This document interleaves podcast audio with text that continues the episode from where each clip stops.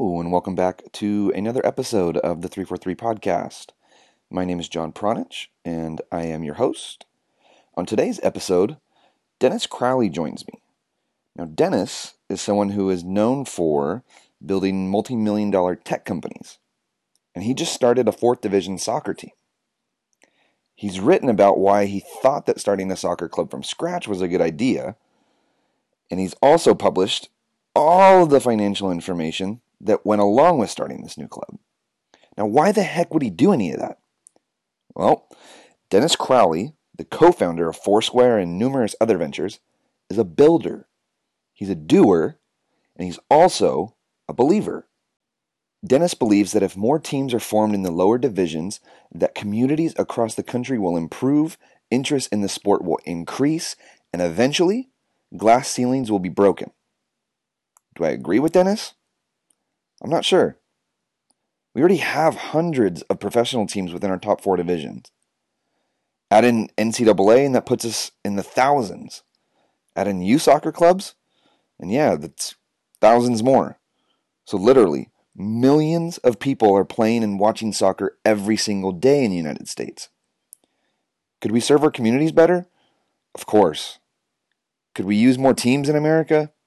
Sure. If we add more professional teams to our lower divisions, will that lead to the opening of our soccer pyramid? Maybe. There's only one way to find out, though. Try it. And Dennis is willing to try it. And he's willing to help other people try it, too. He is dedicated to being transparent throughout the process of building and growing Stockade F C.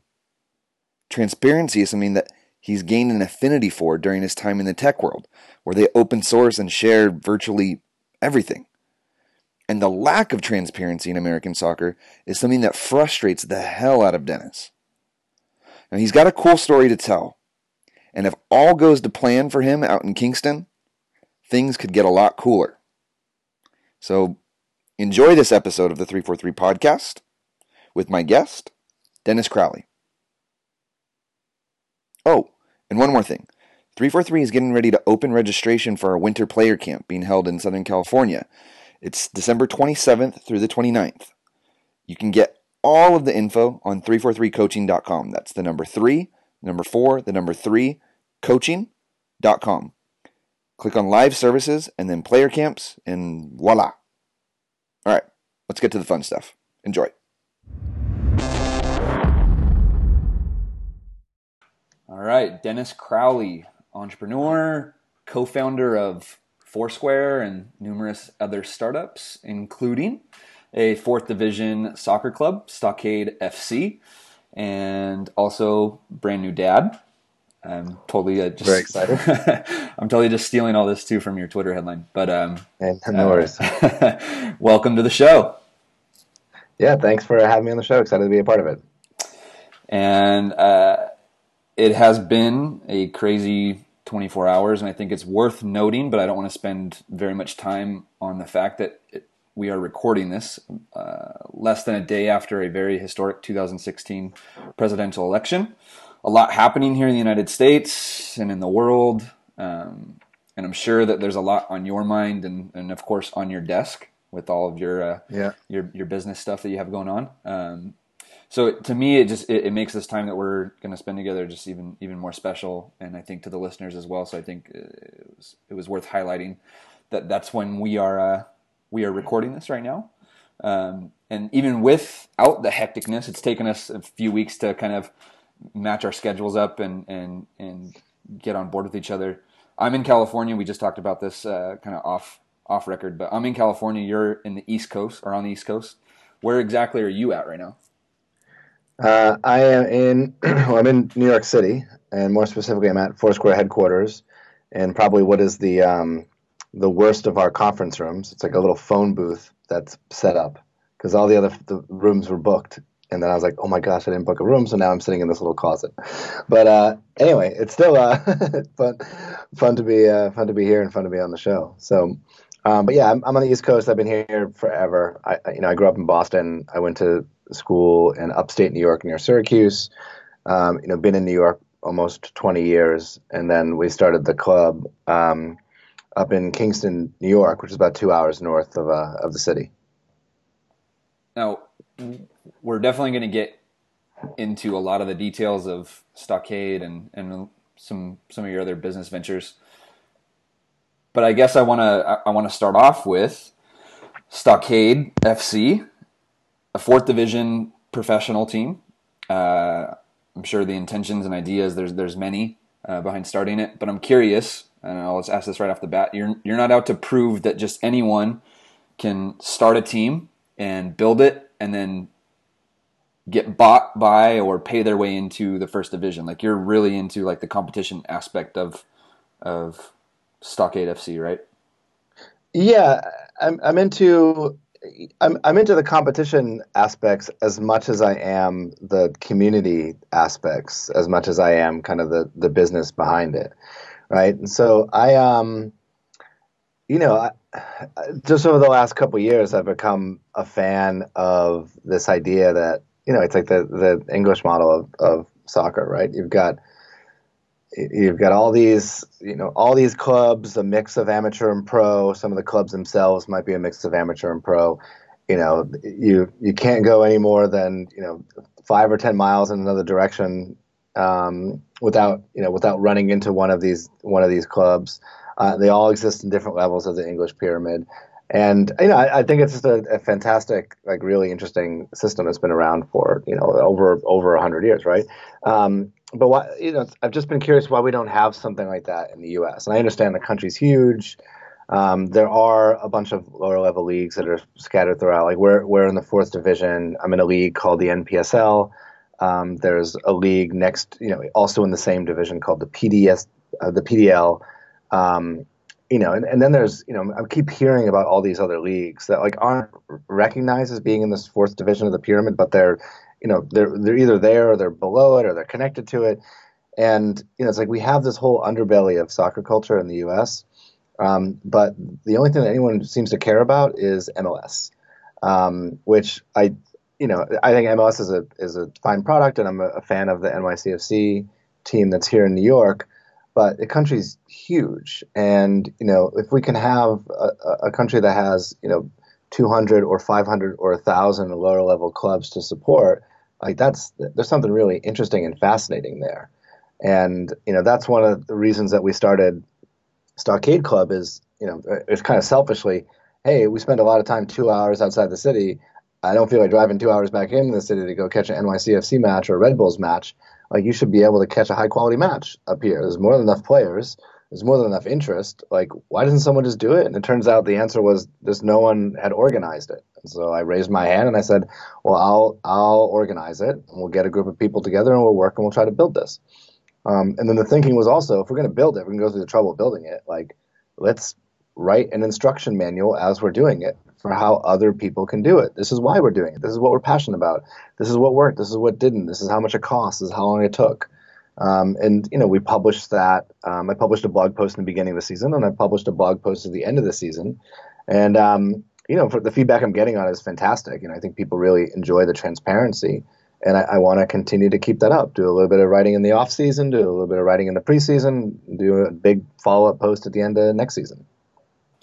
And before we get, like, knee deep in, in the soccer and the kind of the open sourcing that you're doing for like startup soccer and, and, and whatnot, I, I want to kind of backtrack and, and give everybody the history of, of Dennis. Like, what was, what was little Dennis like? What was baby Dennis like? And, and kind of your first experiences with soccer and, and what it's, what it's been like, uh, having soccer as part of your life, or if it's come and gone. And yeah, I, I didn't, I never really played growing up. I, um, You know, my parents had me like in a, you know, a rec league for like seven year old, six years old. You know, I was on the green team. I have a trophy at home for being on the green team.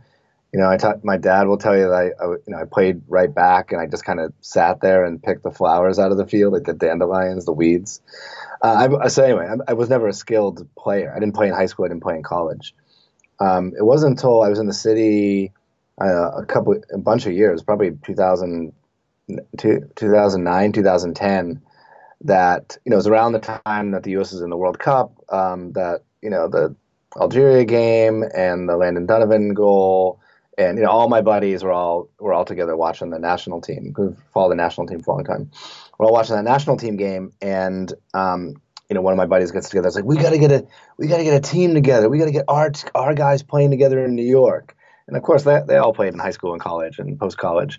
And um, you know, I'm like, well, I've I've never played, but I'll I'll be on your team.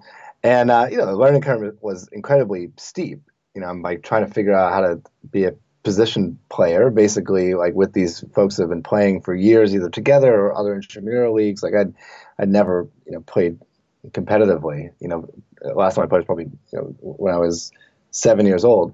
But um, you know, but I, you know, I, I fell in love with with playing, right? And you know, it's like one of my favorite things to do every week. It was like the perfect kind of juxtaposition between my day job, where I was running and managing a group of people, and I was always the boss, to hey, now I'm on the field, and I'm I'm, I'm easily the worst player on the field, if not the worst player in the league, and this is great, and I'm enjoying this. Um, but you know, like you know, as you get into stuff like that, like you start you start playing more online, FIFA, you start you know watching more games, you start following more leagues, you start talking about it more, you start uh, you know traveling to visit games, um, to see matches.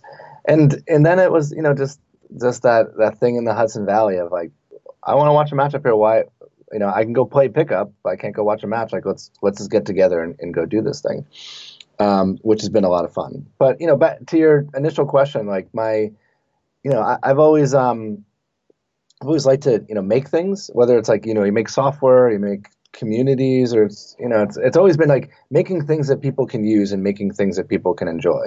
You know people always peg me as like, oh, you're you're an entrepreneur, you're a serial entrepreneur, because I've started a couple of different things. So I'm like, the entrepreneurship part isn't interesting to me. Like I don't I don't just like start businesses for the sake of starting businesses. It's always like, I just wish this thing existed, and if no one else is going to go make this thing, uh, I'll I'll go make it, and then maybe someone will make a better version, whatever.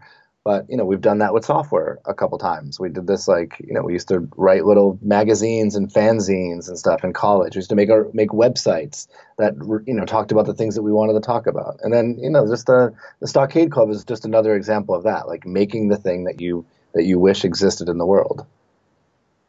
Do you, do you like being introduced as the co-founder of Foursquare or an entrepreneur? Like if you had if you had to introduce yourself, how how would you uh introduce yourself? It depends on it depends on the crowd, right? So, you know, I, I gave a talk at N Y U last night, and it was in a, at a um, it was at the Stern Business uh, Stern Business School at N Y U, and I was a guest speaker.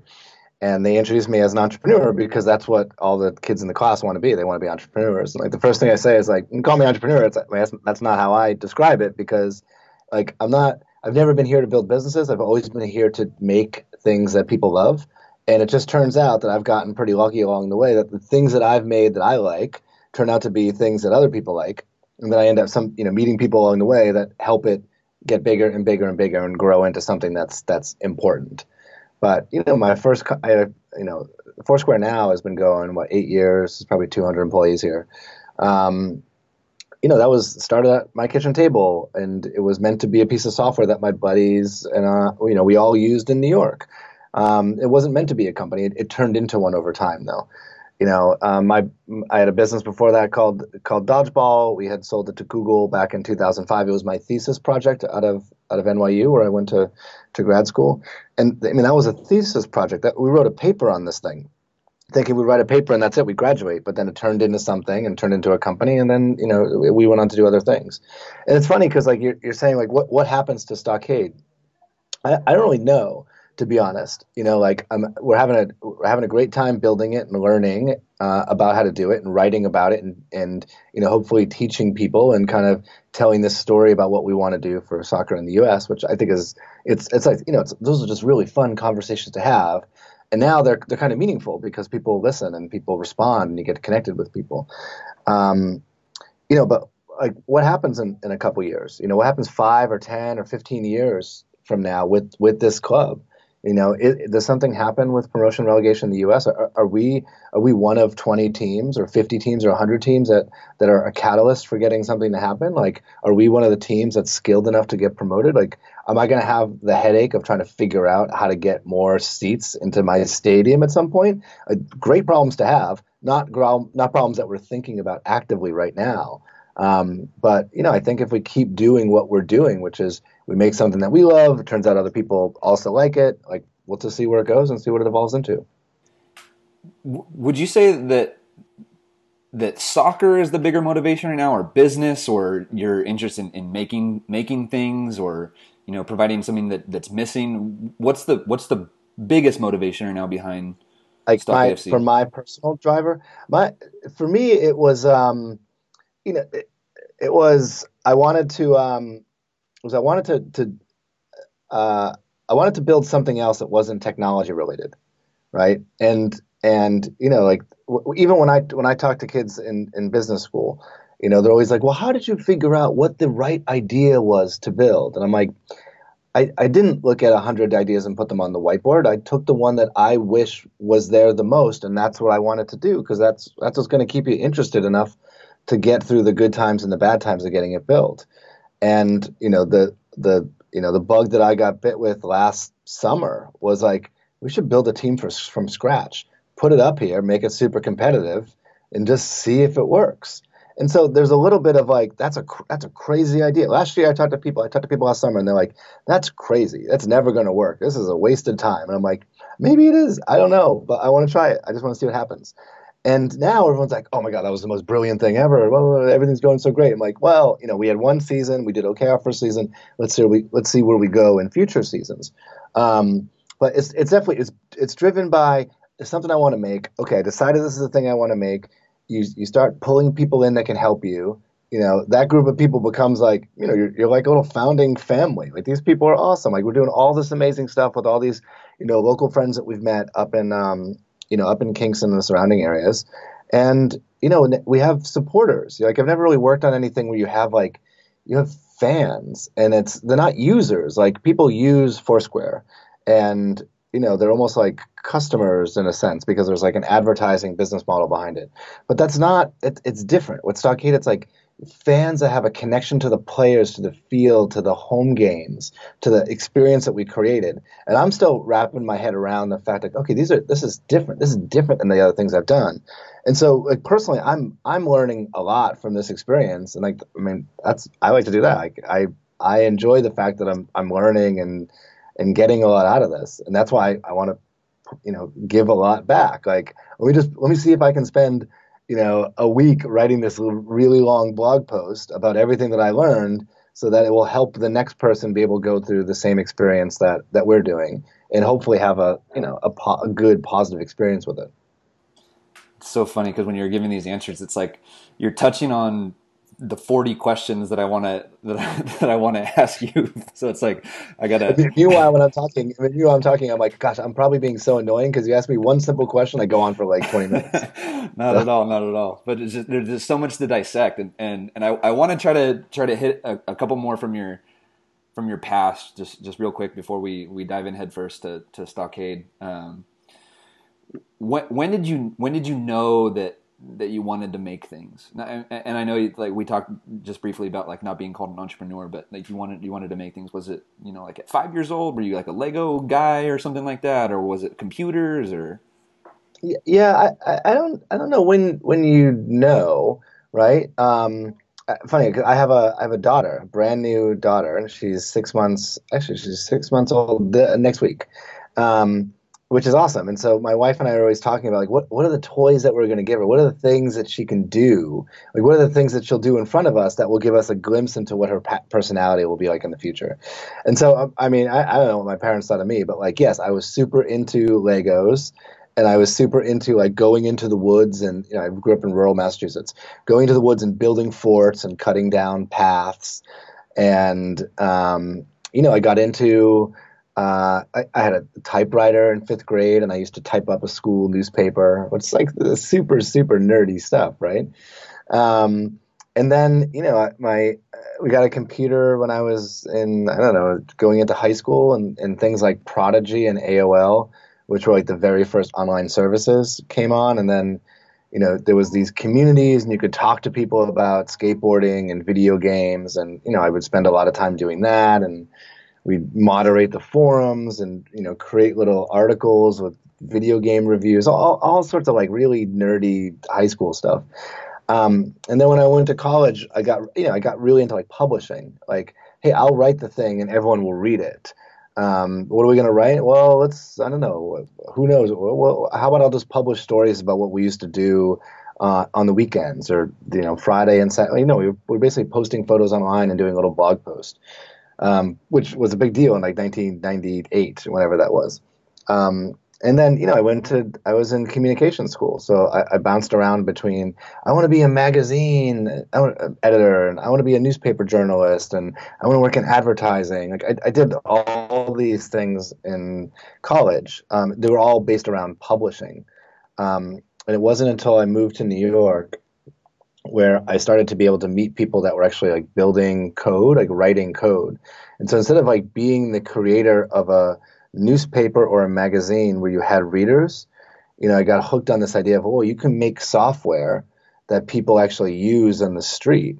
And it's like, it's kind of the same relationship. Like you write something, they, you, they read it, you get satisfaction on it. But, or, you know, you could make something and then people would use it and it would change what they would do on a, on a Saturday night. So I mean, I, I worked for this company called Vindigo. And Vindigo made, this is my second job, it was like my dream job at the time. They made software for Palm Pilots. You remember, do you remember what Palm Pilots are? Palm Pilots are like like a cell phone that doesn't work, right? It's just like, you know, no G P S, no color screen, um, you know, no no connection to the network. But it could run apps. And they had, these guys had a city guide. And I remember working for them and seeing people using this thing at a bar, and they were planning where were they going to go next after this bar, you know, using the Palm Pilot and the little stylus.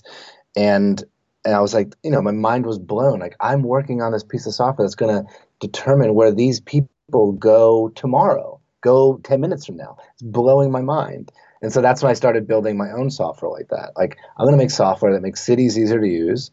I'm going to make software that makes makes it easier to find my friends in New York, wh- wh- wherever they might be.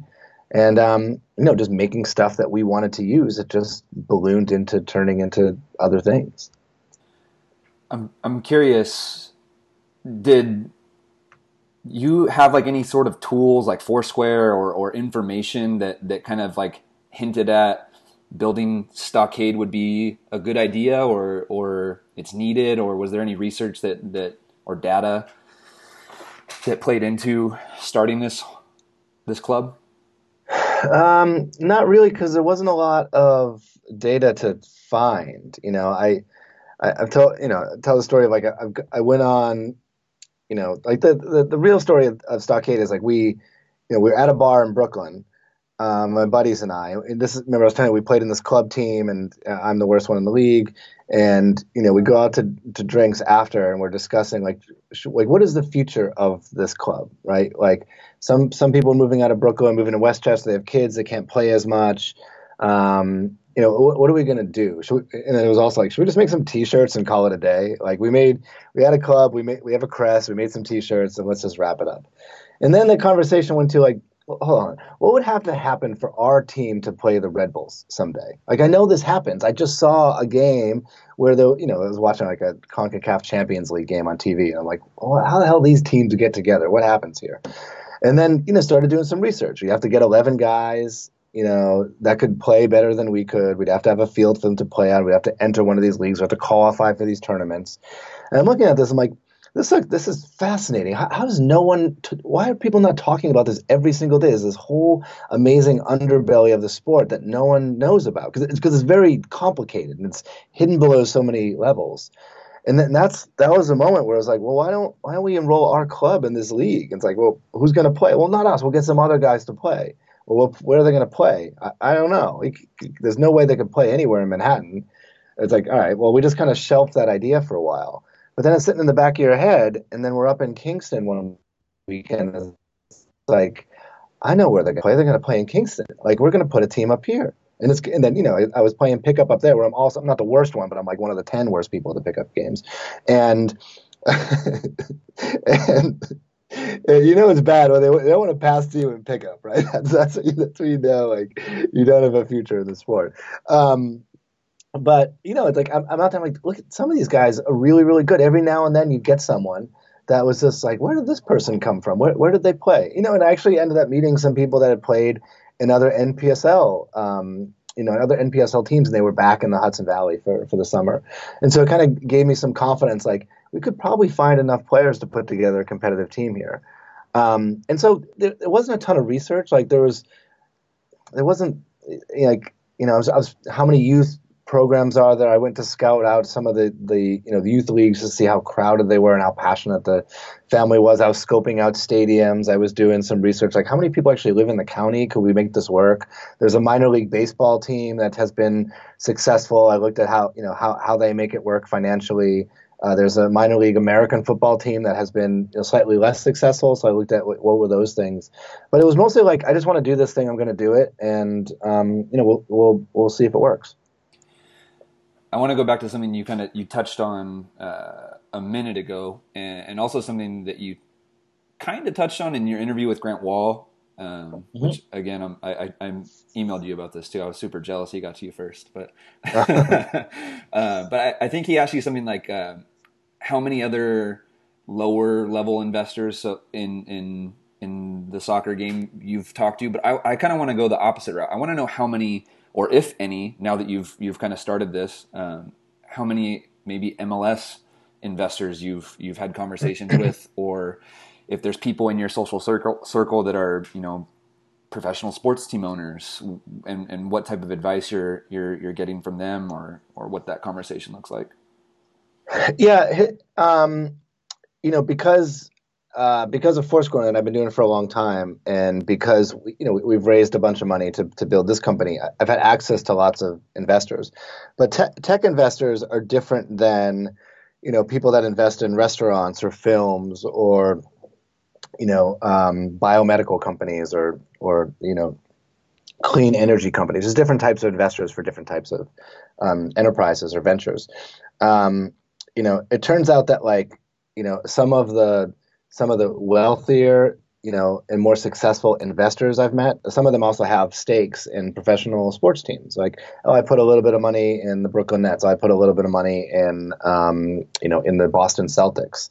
And, you, you know, I just sometimes you just overlap with these people from going to like a fancy dinner that you were invited to, or you're, you know, hanging out backstage at a conference that you go, you both have to speak of. Um, and I, um, you know, I.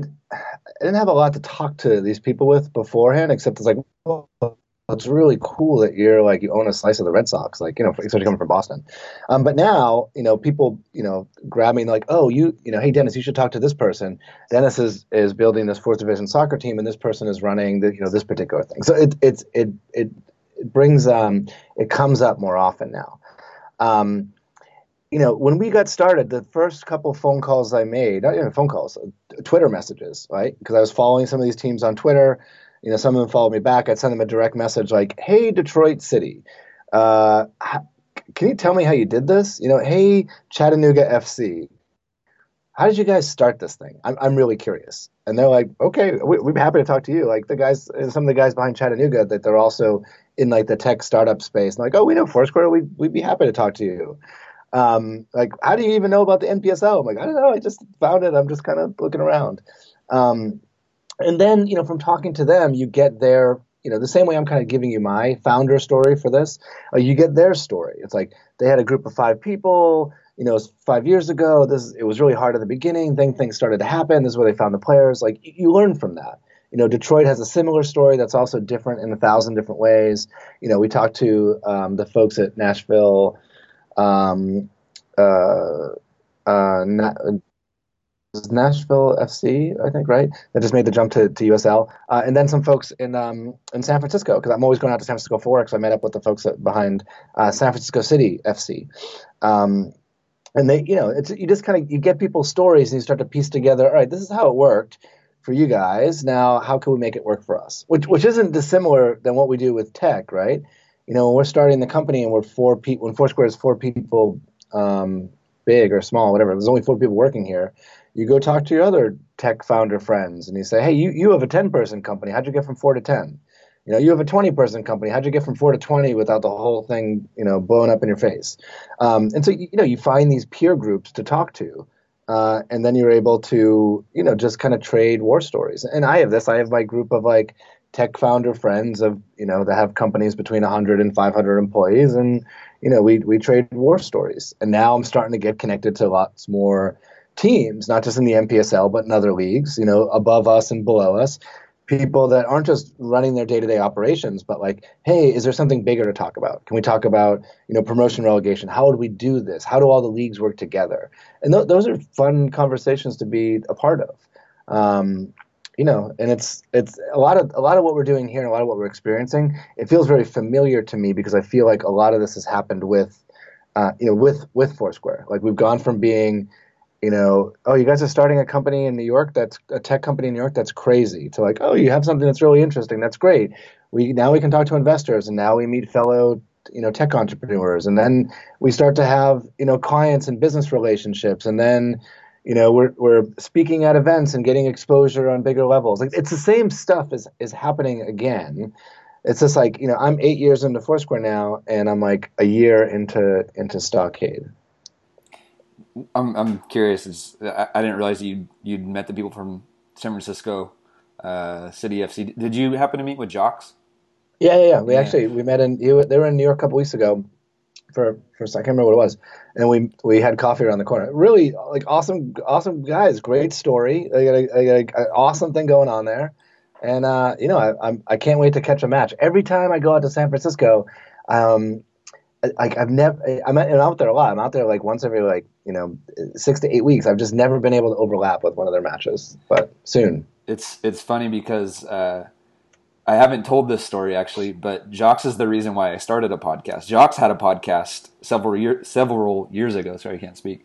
Um, and he uh, when when his um, baby was was being born, there was some complications, and they were in and out of the hospital. But he took a, a leave of absence from the podcast, and I, I realized there was a void in that kind of, yeah. uh, in that realm. And I was like, well, shit, somebody's got to step up and, and yeah, do it. Yeah, that's, and so that's why I started the podcast. And it's funny that how the, the, yeah. the stories intertwine now. Um, yeah. I want to go back to, um, your, your, your group of people. So the, the people that you started Stockade with, uh, who, who that is comprised of, who's still in the picture, who's been brought in, and, yeah. and, and what the day-to-day soccer operations look like now, especially, and you guys are out of season right now, right? So you guys have like a full, yeah, yeah. Uh, like eight months That's before a, you start up again.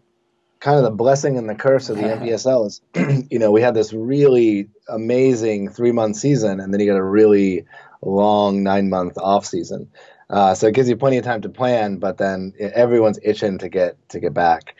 Um, and so remember, like we're we're all pretty distributed. Right. So there's a whole bunch of people that work in, you know, a couple different towns up in the Hudson Valley. You know, like we're we're based in, in you know, the stadium's in Kingston, and a bunch of people live in Kingston. But, you know, I'm still working out in the city and only going up on the weekends. So do you, do you Slack? You know, Slack the um, I know, yeah, I know. Yeah, yeah. So we, we we have a Slack channel for Stockade, and it's broken into like marketing and, you know, player development and what we're going to do with tryouts and merchandise. And, you know, there's just discussions going on all day long with like the, you know, eight or ten people that have been helping out. Um, and, you know, like a big part of the story is that like it was, it's all volunteer based, right? So when we first started, it was me and two buddies of mine from, um, you know, that played on this, on this club team of us, uh, of ours. Uh, so my, my friend Randy, um, who was the guy that was like, we should all put a team together someday, you know, after the two thousand ten World Cup.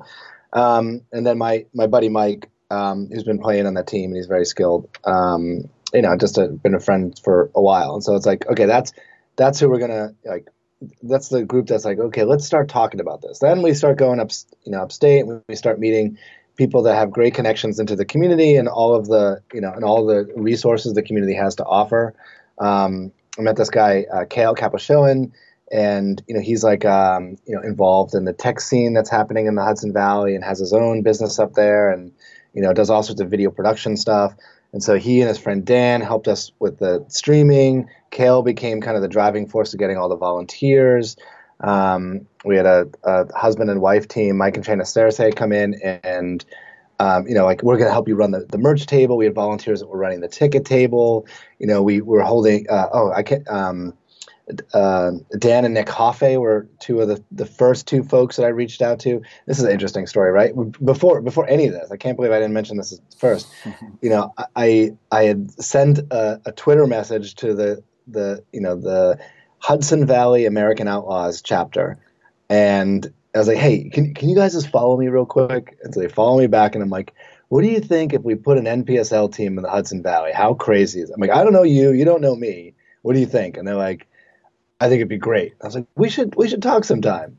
And, you know, I end up meeting with these guys. These guys are amazing, Nick and, Nick and Dan Hoffe.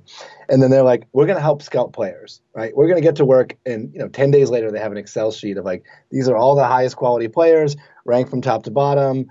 Uh, like, okay, we're, we're getting pretty serious here. This this is great.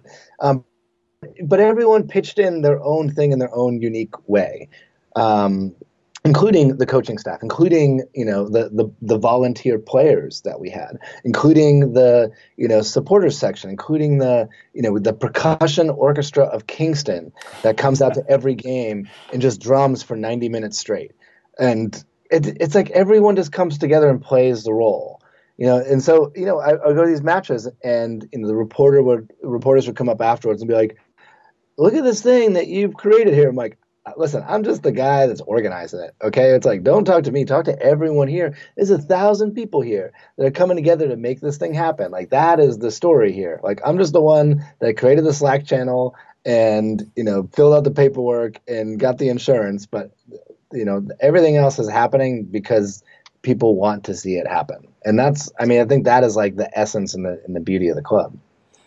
And I know that all the, the information is available in that, the, what, what did you call it, the Stockade F C manifesto or? Mm-hmm. yeah. Um, yeah, there's two. There's the, there's the manifesto. This is why we're doing it. This is what we think is going to happen. I published that on the eve of our first game. Um, and then the uh, at the end of the season, maybe like a month ago, I wrote the, you know, everything you ever wanted to know about running a D four soccer team, which is every piece of data that we got through the season. Um, it, it, it, people are giving me shit for it. They're like, "Oh, you're, um, you know, you're going to change the, the world by disclosing the number of T-shirts that you sold." I'm like, "No, but you know, if if if I can make it easier and more cost effective for the next person, ten people, twenty people, one hundred people that want to come along and do this, because they're not going to burn a whole bunch of money, you know, buying too much merch or something, which is a super expensive cost for us, um, and it was a huge revenue driver. Then, you know, any anything I can do that makes it easier is is good for the next person coming along, and potentially good for the sport in general. Um, so I'm like, let me just publish every piece of data that we that we have. And even since I posted it, I mean, I've gone back in there. Like, a lot of the hype has died down from the article, but I, I go back in there like once a week, and I'm like, oh, I forgot, I forgot to do this, or this number was wrong. Let me change it. You know, that's like a living doc for me. Like, I want that thing to, you know, continue to be updated until I write an entirely new version of it. Um, because I want it to be like, you know, until someone does a better version of it. That's like the Bible for, in my in my mind, the Bible for starting an N P S L club. Um, and I'm hoping that someone sees that and makes like, oh, I'm going to do something that's twice as good as what Dennis did. Like, awesome. Or maybe someone comes along and, you know, maybe ten other people do something like that, and they compile it into like a book or a manual or a website or who knows what it is. But that that would that would make my day to have that happen. But you're like you're you're legit like trying to start like a manual for people to to follow in, in a way. Like like you're not you're not dumping a bunch of your own personal money and and and like keeping this thing afloat. Like this is. This is like a from scratch project, right? Yeah, it's it's doing it from scratch, and I and I self funded it. Um, and the club didn't, you know, it, it wasn't profitable its first season, so I, you know, personally, I lost I lost money out of it. Um, but like the the stigma with starting the stigma with any time you mention sports, professional sports, amateur sports, it's like, oh, that's that's a vanity project, and you're lighting your money on fire.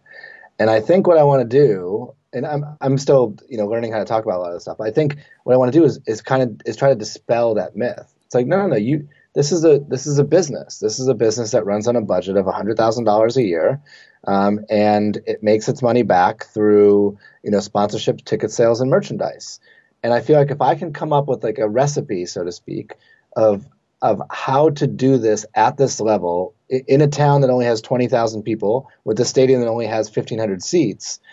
Um, then, you know, can, does that give other people the confidence to try this in their neighborhood uh, or in their city, wherever? And if so, can they build a, you know, a competitive, sustainable lower division team that could then join our league, the N P S L, uh, to create a, you know, a bigger version of our league, which lowers the travel cost for everyone. That gives us more optionality in terms of, you know, what we want to do with the league, how do we want to expand, all the things we could possibly do. Like my, my you know, my fundamental belief is that the key to, um, you know, to the, like, if, if my belief is like, if you ever, if you want the world, the, the U S to win a World Cup, right? You can sit around, and you can watch on T V, and you can bitch at the players or the coaches, whatever. Like, I love the team and I love the players, but I mean, this is what people do. They're like, "Oh, we'll never win. We're so bad." It's like, well, how do you fix that, right? Don't just talk to the T V. Like, how do you fix it?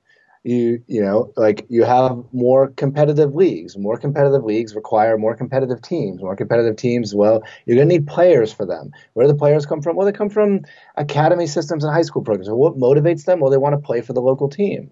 So I, I don't know how many local clubs there are across the U S right now. Is it one thousand? Is it ten thousand? Well, whatever the number is, take it and multiply it by ten. Right? If you have ten times as many teams, and if I can't drive more than forty minutes or thirty minutes without running into another small stadium with another club, like that sounds like a great version of the United States. Like let's let's build something like that. Um, but how does it happen? Well, you got to convince people that they should do it. And you got to do that by convincing them that it's not as hard as you think it is. It's not as crazy. You could do this too. And you do that by showing them how much it costs. And so when they say, holy shit, that's a lot of money, I say, well, if you if you do these things with these variables, and your mileage may vary, but if you do these things, you might be able to get to break even within one, two, three, or five years. Um, and I think if you can spell that out to people, then they – they'll do it. They'll believe it. They'll try it. Um, and th- I mean, that that's a kind of crazy thesis. And maybe five years from now, it's like, you know, Dennis, you did all this work and no other clubs came from it. And, you know, you ended up burning a bunch of money and Kingston never got to break even. Um, I mean, sure, that could happen, but I, I don't think that's going to happen. I think we're going to get there in like two or three years. I think there's great things in store for our club. And I, I can already see that we've inspired other people to to do this. I mean, since Since I wrote that first manifesto, I, I bet you I've talked to twenty-four, uh, I say twenty-four, I bet you I've talked to twenty, twenty different ownership groups that are like, I want to start a team in wherever I am, you know, an hour outside of Oklahoma. And I might get on the phone with them and talk to them for half an hour and answer ten questions. Um, and maybe they do something and maybe they don't. I, I don't know. I haven't followed up with a lot of these people. But maybe that was just enough that they needed to get started, or, or maybe they're like, eh, I don't want to do it. But like, just... You know, Chattanooga, Detroit, Nashville, S F C F C, they were nice enough to take an hour out of their days, you know, a year, a year and a half ago to talk me through it. And so I'm trying to do that as well, but also do it through like a big blog post. Does that make sense? Yeah, it makes sense. Yeah. Okay. All right. Um, I'm going to, I'm going to take us into the realm of uh, promotion and relegation now. Um, yeah, sure. Do you think that without Or, or yeah, with, without promotion relegation, we know the true level of interest from potential investors like yourself or or ownership groups. Do, do you think that with the incentive or the opportunity for, for somebody to build in the fourth division and move to the first division, like everywhere else in the world, basically, do do you think that's more attractive to people? And yeah, well, y- yes, I think the answer is yes. Um, I think what will happen is. Um, I think we'll be able to get to break even around, you know, two or three years into this. But then you get the question of like, now what, right? So like, I've sold a bunch of T-shirts. I have this stadium. I have these players. Um, you know, w- once you get to the point where you've got the thing that's that's working, you know, there's no, you know, it, it, it, there's no incentive to to gamble and to try to make it better. Like think about this. Like if you if you uh, like own a coffee shop in your hometown, right? And you've you know busted your ass for the last couple of years, the coffee shop is making money. Like this is a good sustainable business. And you're like, all right, ne- what's next? You know what I should do? I should franchise this out and I should make three coffee shops, right? And I'll and I'll invest some money in one, you know, in another town, in another town. And, and that's what small business owners do. You know, like they'll they'll raise some money, they'll they'll duplicate their business, they'll try to you know double their sales. Like this is this is how things grow. Is what entrepreneurs do, I think. Um, there's no like the the version that you'd want for that to happen. I think in lower level soccer is like let's let's get some money, let's bring in some players here, and if we get some great players, or maybe we start paying the players, then we win a championship, and if we win a championship, then we then we got something going, then we move up. But if without that, and then what happens? it's like, well, why would I expand? Like, I have a thing that's working. Like, what, what am I going to win the trophy? What do I get for winning the trophy? I don't get anything for winning the trophy. You know, like, there's not a huge cash prize. There's no no promotion. There's no T V contract. And so, you know, it's it's um it's a re- it's a very, very difficult thing to enable this between leagues.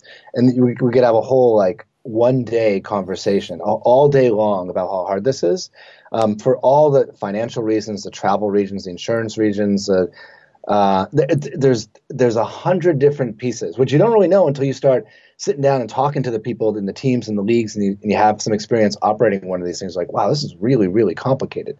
Um, but some, someone's still going to figure it out, right? And so, you know, you can sit back at the system and be like, oh, it sucks that there's no promotion relegation. I'll yell at my T V until the, until we have it. Or, you know, you can say, well, how do you, how do you fix this? Like, okay, there's a thousand things that have to happen. Okay, what's the first of one thousand things? And let's do that first, and then let's tackle the next, you know, nine hundred ninety-nine. And I think that we're kind of in the stage where we're, we're looking at, like, how, how would we do that? And it's not like you snap your fingers and you do a deal with the league and you have a conversation with another league and it gets done. It's more like, you know, you spend two or three years meeting with all sorts of leagues, all sorts of owners, you know, all sorts of people that have a vest, you know, have an interest in seeing this succeed. And then you come up with a plan that is probably three, five, or ten years long. And this is this is long, long-term thinking. This is like, let's put a man on Mars thinking. Like, you don't just snap your fingers and it happens. I know it's a crazy analogy, um, you know, considering I know, like, there's people that are trying to do that, like Elon Musk. So I don't want to compare, you know, lower-level soccer, soccer to, like, rocket science, but, like, the level of complexity and the, t- and the amount of, you know, long-term planning that is required. It's it's on, you know, it's it's comparable to thinking like that. It's just a big a big problem that really needs to be disassembled, um, and then laid out on the table, and it will take years to put it together. But there's, you know, I have confidence that there's people doing that now, and I think that's, uh, you know, that's a that's a big deal. I want to I want to go back and, and, and touch on, I think, uh, where I wanted to go with that question too. Do you think there's a lot of people out there that that would invest in soccer, or that are, are are considering investing in soccer and just for whatever reason are not? I think there's people that will invest in lots of different things. Um, but, but you know, like, the difference between, you know, getting an investor and not getting an investor is being able to show, like, well, this is what happens if we if we do this thing right. And so, like, with the, you know, with the, with that coffee shop example, it's like, if I pulled off one coffee shop, if I pull off two more, then we have three. That's three x the revenue. That's that's a pretty that's that's a pretty good story, you know. Like, when we were starting Foursquare, it's like, okay, we we might have a million people using this, but what if we had fifty million people using it? That's crazy, is it? It took us eight years to get there, but, like, we have fifty million people that use it. That's great. Um, and then the investor's like, hey, that's real. That's a real opportunity here. That's that's real. That's that's of of interest and value to them. It's it's hard to pitch that with soccer. Like, hey, invest in my D four club, and then what? Well, uh, nothing. You know, it's like, if, if we were in a major market, like if, if we were the only game in town in, like, um, you know, in Austin or Portland or something. You know, those are bad examples because, or, you know, San, San Francisco City's got, like, a really ripe opportunity there. Um, You know, but they also the the San Francisco Deltas and the N A S L. They're they're you know coming in and trying to make that. But anyway, if if if there's a market and you can and you can make that argument, it's like, oh, there's a there's there's something worthy of investing in here. It's hard to make that argument for Kingston, you know, and for a lot of these places where where you know lower level soccer just exists. Like, you know, Brooklyn Italians are they're they're way out like way way way out in Brooklyn. Like, we play a team in, in Lowell, Massachusetts, one in Malden, one in New Hampshire, one in Maine. Um, You know, the, they're not huge markets, and so how do you, like the, you know how do you how do you promise an investor they're going to get a return on that? Well, what if this team is good enough to play one level up? And if they were able to play one level up, that means you get a bigger, you know, you you get a cut of some broadcast revenue, some streaming revenue, some sponsorship revenue, maybe greater merchandise revenue because it's sold through the, um, you know, through the league. Uh, maybe you're playing, you know, teams that are nationally famous at that point, and you're, you're drawing a much larger crowd because people want to see your opponents.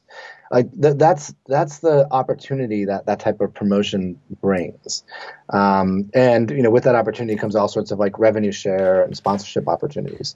And until those opportunities can be realized by by clubs. And, and until those opportunities are like something that you that you want to chase, I think we're kind of, you know, you just got this this system that's pretty static. And, and it's it's funny too, because like if you talk about like why would M L S owners w- want to open it up and compete with a, a Division Four team? Well, yeah, yeah, I mean they don't they don't really want that, but they also don't really want to stifle you either, because I mean I, I think the way that it's it's gone the last uh, few years, it's like, yeah, sure, go ahead and build build your team in in, in Kingston, and you know sell out your fifteen hundred person stadium and sell all your merchandise out, and you know, and and then. When the time comes, I mean, kind of like the saying goes, like, you know, if you build it, they will come. M L S will come knocking. So uh, yeah. I, I'm I'm really curious, actually, if you build this badass empire in Kingston, two hours away from, from New York, and, and M L S comes knocking, what do you say? Well, I mean, it's let, let's say let's say hypothetically that did happen, right? Mm-hmm. In, in order, and I, I have no ill will towards uh, towards M L S. It's like, you know, I'm a I'm a fan of the league, and you know, I, I know I know a lot of people that are involved in in, in building it and making it great, right? Um, but the only way for us to get in, even if they're like selected, you know, what Kingston is so interesting that we want you in our league. Like, can we have your check for one hundred million dollars, please? Like that that's that's a buy-in. That's like a cover charge to get into the, you know, club M L S, and um. You know, I, I just don't think that's something that we're, that we're we're ever going to do, um, and you know, I, I think you know, I, I know that there's lots a lot of M L S clubs that have relationships, and they're mandated now too to have like a relationship with the U S L side um, as like a development academy, um, and you know, maybe there's even the, the U S L side has a relationship with the lower lower team, like you know, there's like a a farm team model here. Uh, which is what baseball does, or maybe you know basketball does in some extent, um, or or they've they've talked about that at some point. But like I just I don't think that's the interesting system. Like I think the you know the the English style system of like, listen, these teams just pop up and some of them make it and some of them don't, but some of them really really make it, um, and and they get to earn the way. I I just think that's fascinating, and we should have that. But that doesn't happen by the M L S open up opening up. That happens by a league like ours, the N P S L, that has a very low buy-in. Uh, it, it, you know, there's fifteen grand to, to get a team in the league, which goes towards you know like the league fees. You know, you gotta you gotta pay the people that make the league happen. Um, uh, but by I think this something like this happens by starting from the bottom and building up.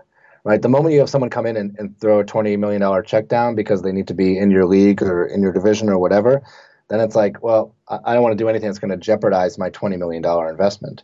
But you know, you got someone that's like, hey, listen, the entry fee is fifteen grand. Like, let's put it, let's put a badass team in this league for fifteen grand, and let's get to the top of it. Now, they might, right now, there's no incentive to be at the top. You're not getting paid, right? But can can the league eventually end up doing things where like, hey, there's a big sponsor that came in. Hey, there's a big uh, broadcast deal that came in. Hey, we did a deal with another league, and now we all pooled our, our, our broadcast and sponsorship revenues. You know, these are all hi- like hypotheticals. You know, like I don't I don't work for the, like you know I'm just Johnny owner. You know, I don't I don't have like a leadership position at the league where I'm pushing this agenda. But I mean, there's enough people talking about this stuff behind the scenes, online, and message forums. Like, you know, I I I think it will I think it will happen. Um, and I, well, actually, I'm, I'm I'm sure it's going to happen. I just think it's going to happen like we start from here and we build up, as opposed to there are existing entities that open up the bottom tier and they let people in. One situation uh, I'm sure you've thought of too, and and it's kind of it's happened or happening. Um, but say again, you you build this badass empire out in out in Kingston, and M L S comes knocking, and you say, ah, no, thank you. And then they set up shop right next door, kind of like what's happening with uh, maybe like a Detroit City F C or something like that. How mm-hmm. how how do you react to that? Uh, well, I don't. Well, I mean, my first reaction is like, I don't think King, the Kingston or Hudson Valley market is, is big enough, but maybe maybe it is. You know, like you say stuff like that, and my first reaction is like, ah, it'll never happen. But then I'm like, what what if what if right? Um, I. I, I don't know, because I mean, re- realistically, I can tell you what would happen. Let's say that, that this, this happened, you know, six months from now. You know, I think the answer would be we have to find a way to write the one hundred million dollars check, um, or, you know, another another team will will come in. And so it's like, okay, well, how how would we get that type of amount of that type of money? How would we get that type of money to write write that check? Well, we'd have to go. We you you would raise money, right? So you would sell fifty percent of your club to an investor to come in, and then they have an ownership of it, and they they're just writing the, it's, it's I mean you, you could that that's how it happens, but I, I don't think that's in the cards for us. You know, like we're talking a lot a lot of steps here. You know, like my I guess the, the important thing to state here is, you know, by starting this D four club, like my aspiration is not my my aspiration is not ah, please, I hope we can make it into M L S one day. My aspiration is is hey, let's start the smallest thing possible, and let's try to convince another thousand people to do the smallest thing possible. And let's have so many teams that we don't know what to even do with the teams, except for to structure them in some level, and then let's give them incentives to compete with each other and move up. And like a lot, there's a lot of variables in there, but like my personal opinion is that the only way that this happens is by creating a new, basically pyramid from scratch, bottom up, that has nothing to do with the existing leagues that are out there. Um, It might not have anything to do with D one, D two, D three sanctions. Just forget about that stuff for now. Just make a product that people love. Like make a make a league and a story and narratives and teams and brands and, you know, supporter sections that people just love, and have a ton of them competing with each other. And then you've got like a good a good story. Like I'm I'm I mean, I, I think of this through the lens of this. I think of this through the same lens that we used to think about like Dodgeball, right? I don't know how to turn this thing into a business, but just make something that people like, and good things will happen to it. You know, same thing with Foursquare. Like, I don't know what this is going to turn into. I have an idea of what's interesting. Let's just keep making stuff that we like, that our friends like, and let's just see where it goes. And, you know, that it's, it's we're approaching it from the same angle. Let's just get a whole bunch of teams together. And like, if people want the, you know, people want ProRel to think it's interesting, like, let's just do it amongst ourselves. Let's just try it, see what happens. People go gaga over it, or is it not interesting because, you know, be, because the quality of play isn't as good as what you see in M L S? You know, I'm willing to bet that I think, you know, just, just the narrative part of it, and like the, the hyper local sense of it. Like, I cheer for the club that is, you know, five miles from my house, and we're playing the club that's twenty miles from my house, and this is the the the biggest derby of of the year for us. You know, like that. That's the stuff that I think is is going to happen, uh, and I think that's going to happen in the lower levels. Uh, a few cool things I want to point out. You, number one, you seem absolutely passionate about this. Uh, two, two. It's just, it's fun. It's like a really awesome. Like, imagine you could pull it off. How awesome it would be, right? Like, as a fan, it would be like the, the most fun thing to be a part of. It's funny, and it's like all the Lego blocks are there. You just gotta kind of get them together in yeah. the right way. It's funny because uh, I, I usually don't um, use the video option when uh, interviewing, but I can see the smile on your face. We decided to do the video chat, and so like seeing yeah. the smile on your face as you're describing all this stuff, it's it's it's uh, it's it's fun, man. It's fun. Um, but uh, so number one, yeah, you're absolutely passionate. Number two, uh, it doesn't seem like you're in a rush, which is which I think is is good. I think you you maybe from having built Foursquare or, or tinkering as a, as as a young guy, you, you see like the long term uh goals and development of, of something, um and then three, man, it's uh, the, the third one is escaping me. oh uh three I, I've seen you say before, um yeah let, let's do this, like stop talking about it, like let's do this, like you're genuinely interested in having the conversations with people that are on your own side, and then people that maybe oppose you or have, you know, similar thoughts but just different approaches. So I, I think that's really um that's uh, that's exciting to, to have somebody that that's a doer in in uh, in this whole movement. Yeah. The wait, what were the three things again? The... uh, you're passionate. Uh, you're, okay. You're not in a rush, and uh, and you want to you actually want to put things into play, to, to do things. Oh yeah, the the not in a rush thing is interesting. Um, you know. The,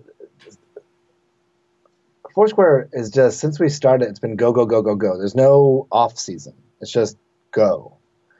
And, you know, you, it, you got this, this is, this is different because you got all this work to do up to the preseason, and that, and if you want anything to happen during the season, it has to be done ahead of time.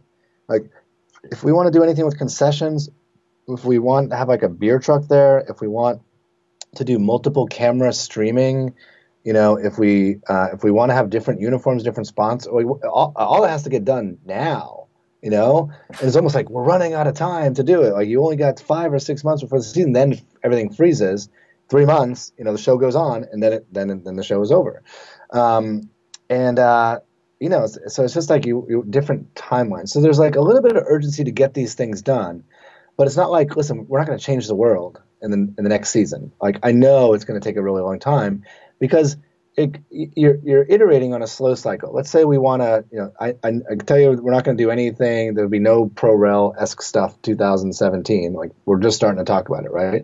So then that sets it up for two thousand eighteen. Maybe you maybe we try one thing. Like what is the one thing we try? I don't even know what it is, right? So you want, you try one thing. Does it work or not? If it works, then you try something else in two thousand nineteen. If not, you go back to the drawing board and you try something new, you know, for the first time in two thousand nineteen. Like you got to break this out over multiple um, over multiple years.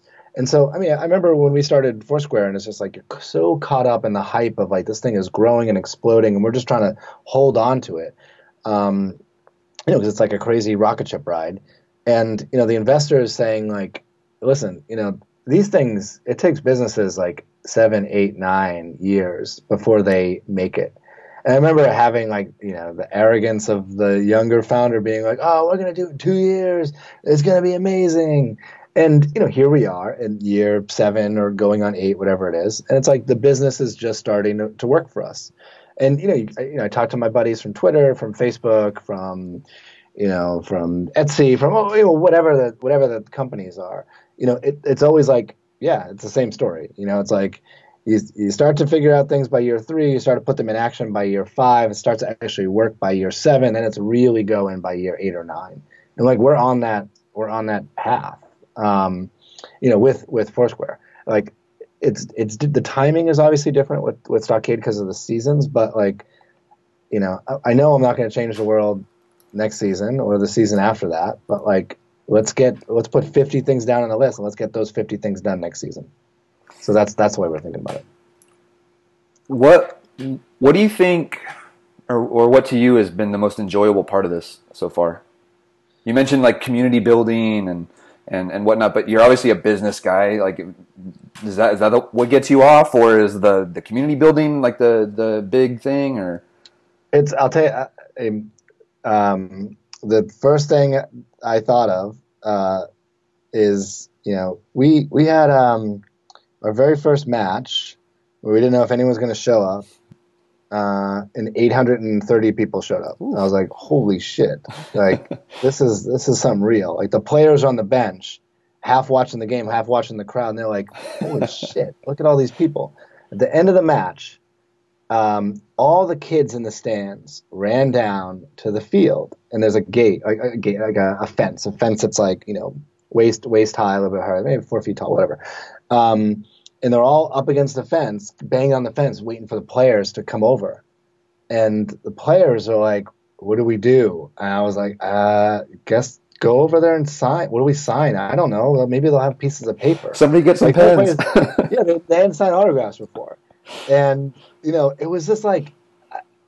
It was that it was that moment. That is that is the best moment of this whole thing for me, where I was like, "There's there's something so awesome going on here, and I can't even articulate it." But over the course of the season, we would hear from parents are like, "You know, my like we enrolled, you know, my son and my daughter in soccer, and they had no interest in it. They come to a game, and this is all they want to do from now on, and all they want to do is go out and play." I'm like, okay, that's that's pretty good. You know, we, we hear from people that are like, when I grow up, I want to play on the Stockade team. I'm like, that's a that's fantastic. You know, we're thinking about like, can we do we do we hold camps? Do we hold clinics? Like, I, I don't know how to turn this into something. But the anyway, the, to your question, I, I don't remember what your question was. Most enjoyable part. Most enjoyable. The juxtaposition of like the the total unexpectedness of like.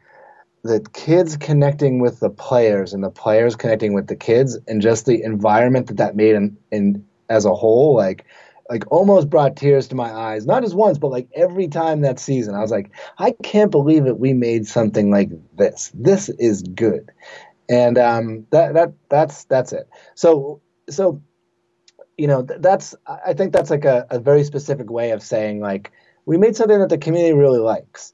And when they really like it, you can imagine, like, there's a way to make this thing in such a way that we can do it for many, many years and make it a little bit better every single year. And that's like, this is just like a, this is the most fun project I think I've ever worked on. And I, I literally, I don't, like, I don't even know what we're doing. We're making it up as we go. And everyone else seems to like it. And it just makes it a lots of, lots of fun. Uh, and we're all learning a lot. Uh, uh, just a little bit ago, we talked about like the what's next portion. And, yeah. and so, yeah, like best case scenario, five, ten, fifteen, twenty years from now, where where do you want to see or where do you envision uh, Stockade F C? Yeah, well, in the absence of, of ProRel, like the goal that we set for ourselves is like, let's qualify for the U S Open Cup. Uh, and the U S U S Open Cup is, you know, tournament of all the lower level leagues, like the F A Cup is um, in England. And let, let's just qualify. Now, like, as it's actually, it's incredibly challenging to qualify for this thing through the N P S L. We have to be one of the, you know, the top two, is it two or three teams on and all of the, the, the Northeast. And there's got to be, you know, whatever, thirty teams up here. Uh, and we, we weren't anywhere close to being that for the first year. And so I said, five, within the first five years, let's try to qualify for the Open Cup. And that, that's, that's the goal that we're chasing. Um, you know, like, so th- I think that's the goal for the, for the, for the team in terms of like, how do we do competition wise, you know, in terms of like, what do we do for the community? Like, I feel like we just we made this container for the community to dress up any way that they want and to express themselves any way that they want. Like, let's just keep doing it and let's just see what happens, right? Uh, in terms of like as a as a owner, you know, and the voice that I have at the table, I'm like, hey, people are listening to the things I have to say. Let me lay out a very clear vision for what I think the the sport needs, um, which. Like a year ago, I had absolutely no business doing, but now like people are asking me to do that. Like, should I write another big, long Medium post after I have some conversations with the league about what's realistic and what's not and get a couple other teams to sign along with it? Like, sure, that sounds like a good next step. Maybe we'll do that, you know, before, before next season. And that lays out like, here's a five-year vision for how to actually put some of these steps in motion. Um, so, you know, there's a bunch of different answers for that, depending on what the, what the perspective is. But I think the ultimate goal is like make soccer in Kingston a thing, right? Get the kids really jazzed about it. Make it make make it in the Hudson Valley a thing, and then use the fact that we're able to make, you know, our little club a thing um, to to spawn other clubs, and then to spawn that type of like improvement or investment or enthusiasm for, you know, soccer, specifically lower level soccer in general, um, all the way from, you know, kids that are six years old all the way up to however old you can be, and try to do that around the country. All right. Let's, uh, I guess we can kind of end on some rapid fire questions just real quick. Oh, sweet. Uh, Let's do yeah. it. uh, favorite professional team besides your own? Uh, men's national team. Ooh. All right. Big game this Friday too. Yeah, I know. I know. Big game. I gotta figure out where to watch. We'll be upstate. I gotta figure out a place where to watch. um, favorite player? Um, Besides yourself. yeah, yeah. All my jerseys are sold out, man. Uh, um, it, you know, I've uh, it's it's the most cliche answer in the world, but like watching Messi play, and I've got to see him play a couple times uh, in person is I like, just un- unbelievable. Uh, I, can, I can I can second that. I got to go watch. Uh, Barca versus Real Madrid in Barcelona earlier this year. So Messi, Ronaldo, Suarez, name the whole cast was there, and it was it was life changing. Yeah, like whenever can I? I know we're doing rapid fire, yeah, but like yeah, you know, like, sometimes you get to go down to the you know I've I've gotten to go down to a field level. Like obviously on Stockade, I go on the field level, and you're like these guys are big and these guys are fast, and then you do that. Like if you ever go to like an N F L game and you get to be on the on the field, you know it's like holy shit, Tom Brady is huge, and these guys are moving so quickly, and you don't get an appreciation for that if you're like thirty rows back or not as much, and you certainly don't get it on T V. And so when we went, you know, we went to a um, uh, uh, we were in we were in. Uh, there was a, a tech conference in Barcelona, and one of the guys I was with, we got tickets to go see, you know, uh, Real Madrid, Barcelona, Clásico in Camp Nou, and you know, we splurged on tickets. We were behind behind the goal, which is, you know, not the best place to sit, but whatever. We were really close, and just to see the speed and agility of, of the, I was just like, this is this is insane. It was just, it was incredible. Anyway. When, when was that? Uh, two thousand thirteen, maybe. It was a couple years ago. I was going to say that would have been crazy if we were at the same one, but I was there earlier oh. this year. Oh, really? No, no, not, not this year. All right. Um, one sentence of advice for people who might be following in your footsteps. Um, if there's something you want to see in the world and doesn't exist, go and make that thing. Right. That's an easy one. I get asked that question all the time, yeah, and that's I, always the answer I get. I've, I've actually seen I've seen you put that on the on. Somewhere. Yeah, don't. I'll say it. I'll say it a different way. Like, don't sit around and wait for someone to make the thing that you want to make yourself. Like, just go find a way to make it. If you don't know how to make it, go meet someone that knows how to make it. Go out of your way to meet that person, then work with them to do it. Cleats, Nike or Adidas? Uh, Nike. Oof. Why? um. Well, remember, you're you're asking a. Uh, uh, I I don't I don't even know the drama here. It seems like there's some inside. No, not at all. all. Not at all. Incredibly skilled players. I have a, I have a lot of friends that uh, that work at Nike, and I've always been a fan. Like, I run in Nike stuff. Um, you know, I burn through a pair of their sneakers every you know every year running, uh, and so that's just naturally who I gravitated to for soccer stuff. And and and not to be like dramatic or anything, but any last words for for. the listeners or people that, that come across this? Um, uh, yeah, there's, I, I feel like the thing that's missing, everyone's got ideas for what they want to see happen to this space. And there seems to be like just a lot of stonewalling and like, that can't happen. This will never happen. This has to happen. I don't know how it makes it happen. It just seems to be a lack of like leadership around it. And the leadership comes from, you know, I think from all the different teams and all the different leagues working together and then being transparent about it. Right? I think the thing that drives me super nuts is that I have no idea what's going on with a lot of these teams. I have no idea what's going on with the leagues. I have no idea what all the commissioners think. I have no idea what the U S F is thinking. You know, even as as a fan, that would drive me nuts. Never mind as like an owner, drives me nuts. Um, like with Foursquare, we try to be as super, super transparent. There's all the stuff that we're building. This is how it works. I talk to the company. I say, this is all the stuff that we're doing. This is what the board thinks. Here's the board slides. Here are the financials. We, we're all on the same page. We all have the same information. The lack of transparency drives me nuts. And I think it's the lack of transparency that makes people anxious about what's going to happen in the space. And I think if we got a bunch of people together that thought the same way, and we put a plan together and we shared it with all the fans, then it would, it would just really start getting people rallied. And I think that's the next thing that has to happen. And not sure how it happens, but it, it'll happen. Um, all right. I, uh, I really, really, again, appreciate you making time, because I know that, that today is um, for sure a, a busy day with all of your guys' activities and, and whatnot. Um, I tell you what, I was, I was, I'm so bummed out about this election that I was going to call you and be like, I can't do this. I have no energy. I I want to go home and cry myself to sleep, and um, you know uh, I'm glad that we did this. I am in a much better mood, so thank you for pulling me out of it. Yeah, no, I I appreciate you too, and and, and again, like I, I think that this is going to be kind of a for for me too. It was kind of an escape for uh, an yeah. hour hour and a half now that we've been on the phone, but um, I, I hope that other people can can find it as just kind of a, a way to, you know, immerse themselves in soccer and forget about everything else for, for an hour and a half or so.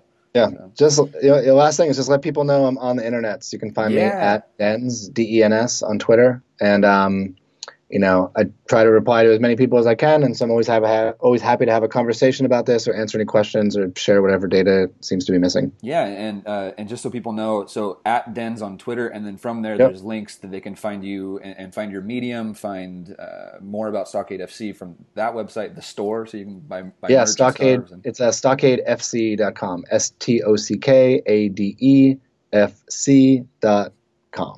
Sounds like a song. Not a good one.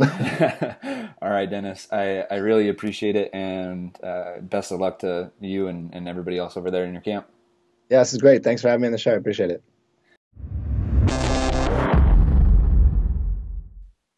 All right. Thank you for joining us for another episode of the three forty-three Podcast. A big thank you to Dennis.